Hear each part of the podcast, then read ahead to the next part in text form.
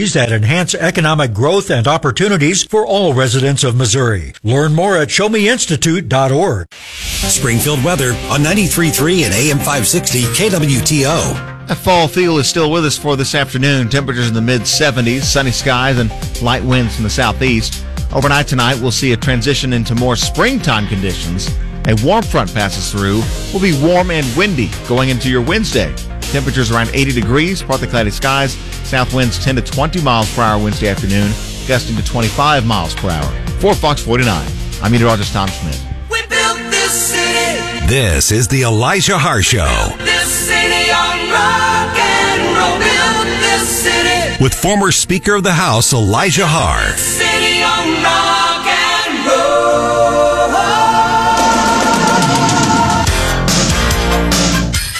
Welcome back to KWTO as we transition back from talking about what types of music you sing in church to what's going on in Israel. We welcome back to the show candidate for Attorney General Will Scharf. Will, welcome back.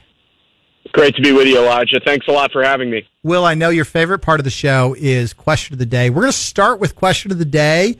This one's an easy one. Question of the day What was your favorite age growing up and why? My favorite age growing up and why. Uh, I had a great teacher in third grade. Uh, her name was Mrs. Morales. Uh, I didn't grow up in Missouri, but she was actually from Missouri. Uh, I learned a lot in third grade. I'm probably going to have to go with it with that age. Then I guess that was when I was eight and nine.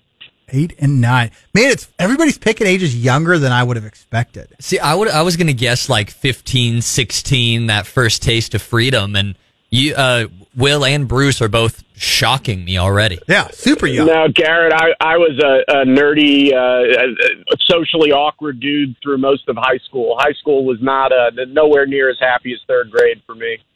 That's funny. Uh, Will, obviously you're running for attorney general, but also you've got a unique perspective on what's happening over in Israel. Talk to us about what you're what you're seeing and your perspective on all this.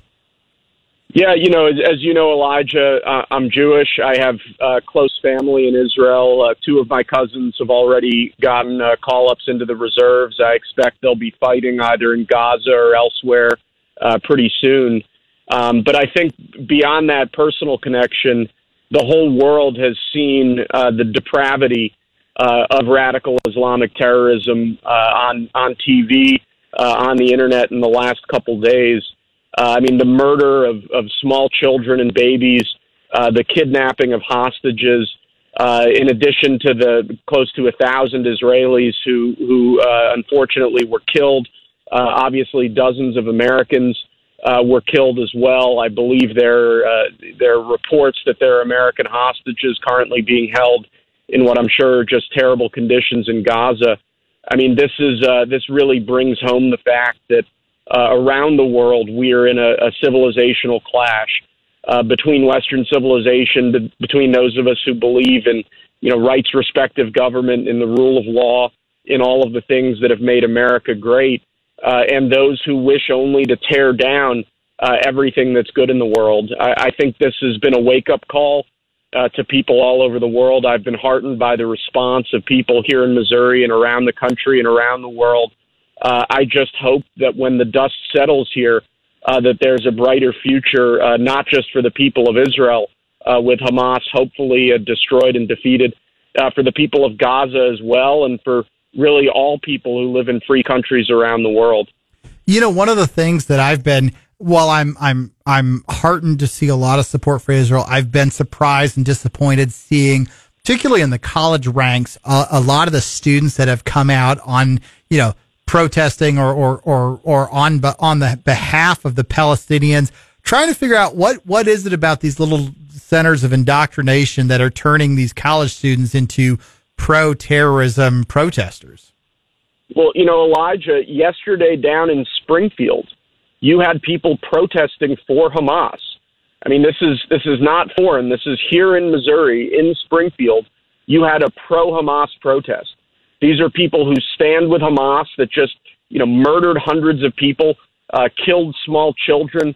Uh, I mean, just the most horrific uh, horrific act that we've witnessed in recent history and you have uh, these Americans who are indoctrinated, I guess, uh, or just idiots who believe that their you know their principle in life, what they should be pursuing, is supporting these kinds of acts. It's it's unconscionable. It's unfathomable to me. Uh, we have a real problem. You know, I said earlier on on Twitter when the radical left tells you what they are, uh, believe them. When they tell you that they believe uh, that they support Hamas, that they uh, that they want to destroy America, that they want to destroy Israel, uh, believe them and stand up and fight against them. I think now more than ever, uh, people who believe as we do, people who share our values, uh, need to be open eyed about the threats that we face in this world. And we need to be more committed than ever uh, to the fight against those who have beliefs that are just so contrary to American values, so contrary, frankly, to Western civilization. One of the things that we've talked a lot about is obviously with the you know, Republicans decided to vacate the chair last week, so we don't have a Speaker of the House. Does that are are you worried at all about our ability to be uh, supportive of of, of uh, uh, an ally of Israel when you know we've got the House without leadership, and so they can't even be voting on anything? What's what's your thoughts on that? You know, uh, Elijah, I guess, but I'm much more worried about about the fact that Joe Biden is sitting in the White House. I mean, this is a guy who, between oil sales and direct monetary transfers, has enriched the Iranian government, the principal exporter of terrorism in the world, to the tune of tens of billions of dollars in just the last couple of years. You want to know why this is happening now? You want to know how Hamas was able to pull off this attack? I promise you it's with Iranian funding. And I think a lot of the responsibility falls at the feet of Western governments, including Joe Biden, uh, who who have been essentially funding the terror state of Iran. The only thing the Iranian government is going to understand here is strength and resolve. And unfortunately, I think Joe Biden has sent the exact opposite message for years now. And, uh, you know, I, I hope this is a wake up call. I hope this is a wake up call uh, for folks on the left that, you know, these sorts of policies are going to get us all killed. Yeah. Uh, Will, uh, turning our focus back to the state of Missouri, obviously you're running for attorney general. Walk us through what the cam- how the campaign is doing and sort of, you know, the, the, the, why you're running and what, what, what issues are motivating you. You know, Elijah, the campaign's going great. We actually had an, an awesome town hall event last night in Springfield. Uh, I was heartened to see so many people come out. Uh, we talked about, you know, these issues in Israel. We talked about a lot of other issues. Uh, I think more than anything, conservatives around this state uh, have woken up to the fact that despite the fact that we've gotten very good at electing Republicans, we haven't seen the sort of conservative results uh, that we deserve out of our government in Jefferson City. We haven't seen our conservative values carried into effect by our state government. That's the core message of our campaign. Uh, I think we're tapping into a, a deep vein among Missouri conservatives of people who are dissatisfied with this sort of soft R republicanism uh, that seems to be our state's brand. Uh, people are concerned with the state of their schools, with the state of their libraries. Uh, people are concerned with the growth of government.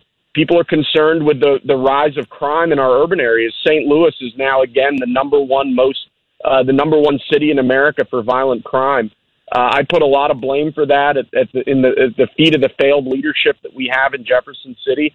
And I think that the people in Missouri are waking up to the fact that if we uh, if we're willing to break that mold, if we're willing to, you know, elect good conservatives from outside that Jefferson City set into office, that we can drive real conservative change. And I'm, I'm optimistic about the election. I'm optimistic about the future of the state. You know, that is one of the things I think as, as people get, grow more and more disenchanted with what's going on in Washington, D.C., I've seen a lot of that action turn inwards and say, we've got sort of an ongoing group of leaders in Jefferson City that are not responsive to us, that have, have become more responsive to the, the same group of lobbyists that live in Jefferson City in the Columbia area than they are to the rest of the state. And there's, there's, there's anger that's starting to rise within these people of, Hey, we need to change directions. The same old group doesn't work anymore. And so we're seeing more of that, you know, at the various Lincoln days or central committees that I go to, that conversation is becoming more and more prominent. Yeah, you know, when the State Board of Education, again, under Republican rule in this state, when our State Board of Education's number one priority is advancing leftism in the form of so called social emotional learning in every school around the state, that tells you that there's a fundamental mismatch of priorities uh, between the voters of Missouri, the conservative voters of Missouri, and the sort of government that we've been getting. I think people are ticked off. I think they're right to be ticked off. And fortunately, this coming August, we're going to have an opportunity uh, to fundamentally reshape our government in Jefferson City. And I think Missouri Republicans are going to take that opportunity. And I think it's going to be great. Will, for anybody who wants to know more about your campaign for Attorney General or find out more about you, how do they follow you on social media or get more information? You can find us on social media, you know, Facebook, Instagram, Twitter, Truth Social at Will Scharf, W I L L S C H A R F. And our website is www.votescharf.com.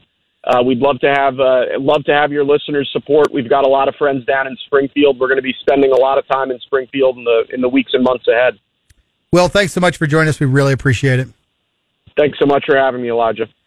Again, that was Will Scharf. He's running for Attorney General here in the state. And I think of, of anybody who's got a unique perspective on this particular issue, Will does, not just because he's, you know, he's Jewish and so he's got family members that are over in Israel, but also as a guy who graduated from some of these, you know, he went to, he went to Yale and watching these Ivy League schools come out with their, it's amazing that somebody like him got through the process and maintained his conservative credentials really setting up an interesting primary for attorney general. And I think of all the statewide offices besides governor, I think the AG is drawing the most attention. I think a big part of it is, especially looking at the crime stats that we're seeing in Missouri, whether it's Springfield or, or Kansas City or St. Louis. St. Louis, obviously the worst of the worst with what's going on there.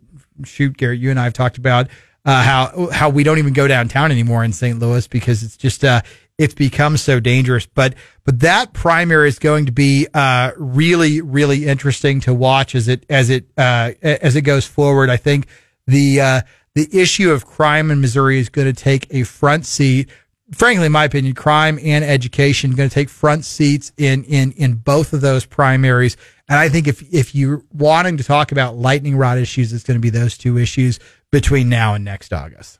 Well, yeah, because cr- crime is one of those issues where it doesn't seem like it's a big deal until all of a sudden there's riots in the streets and people throwing bricks at Apple stores and, and running away with as many iPhones as they want. I mean, the transition from Springfield, Missouri to San Francisco can happen in about four to five years, can really happen in a single term. And so it makes sense that the attorney general race is heating up so much as crime in Missouri and just kind of around the U.S. and unfortunately around the world continues to shoot up.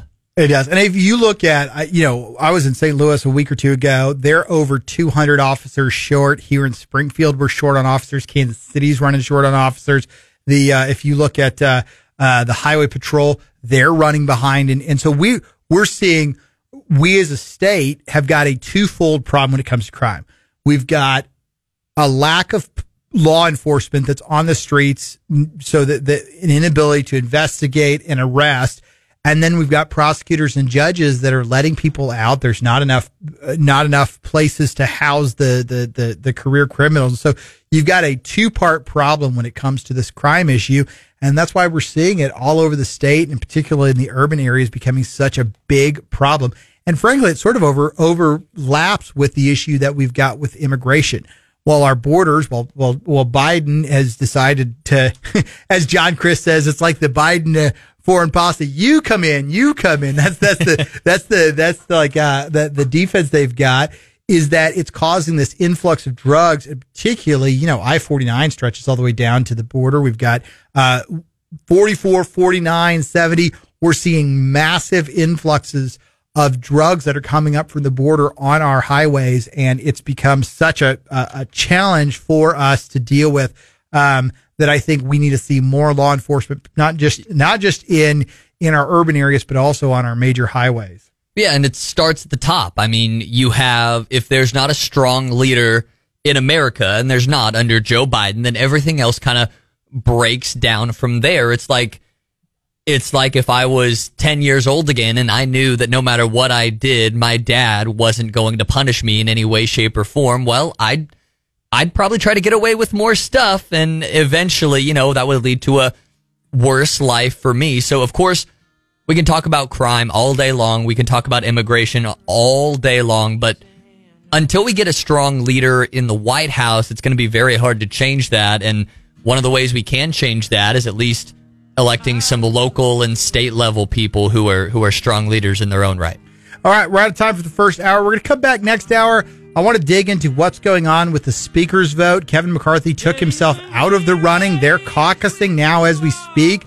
At the same time, Representative George Santos from New York just got a 23 count federal indictment. So lots of drama going in with the uh, Republican caucus, but we'll be right back after the top of the hour news. And we're going to have Chris McNeil from Stained Glass Theater. So stick around for all that. So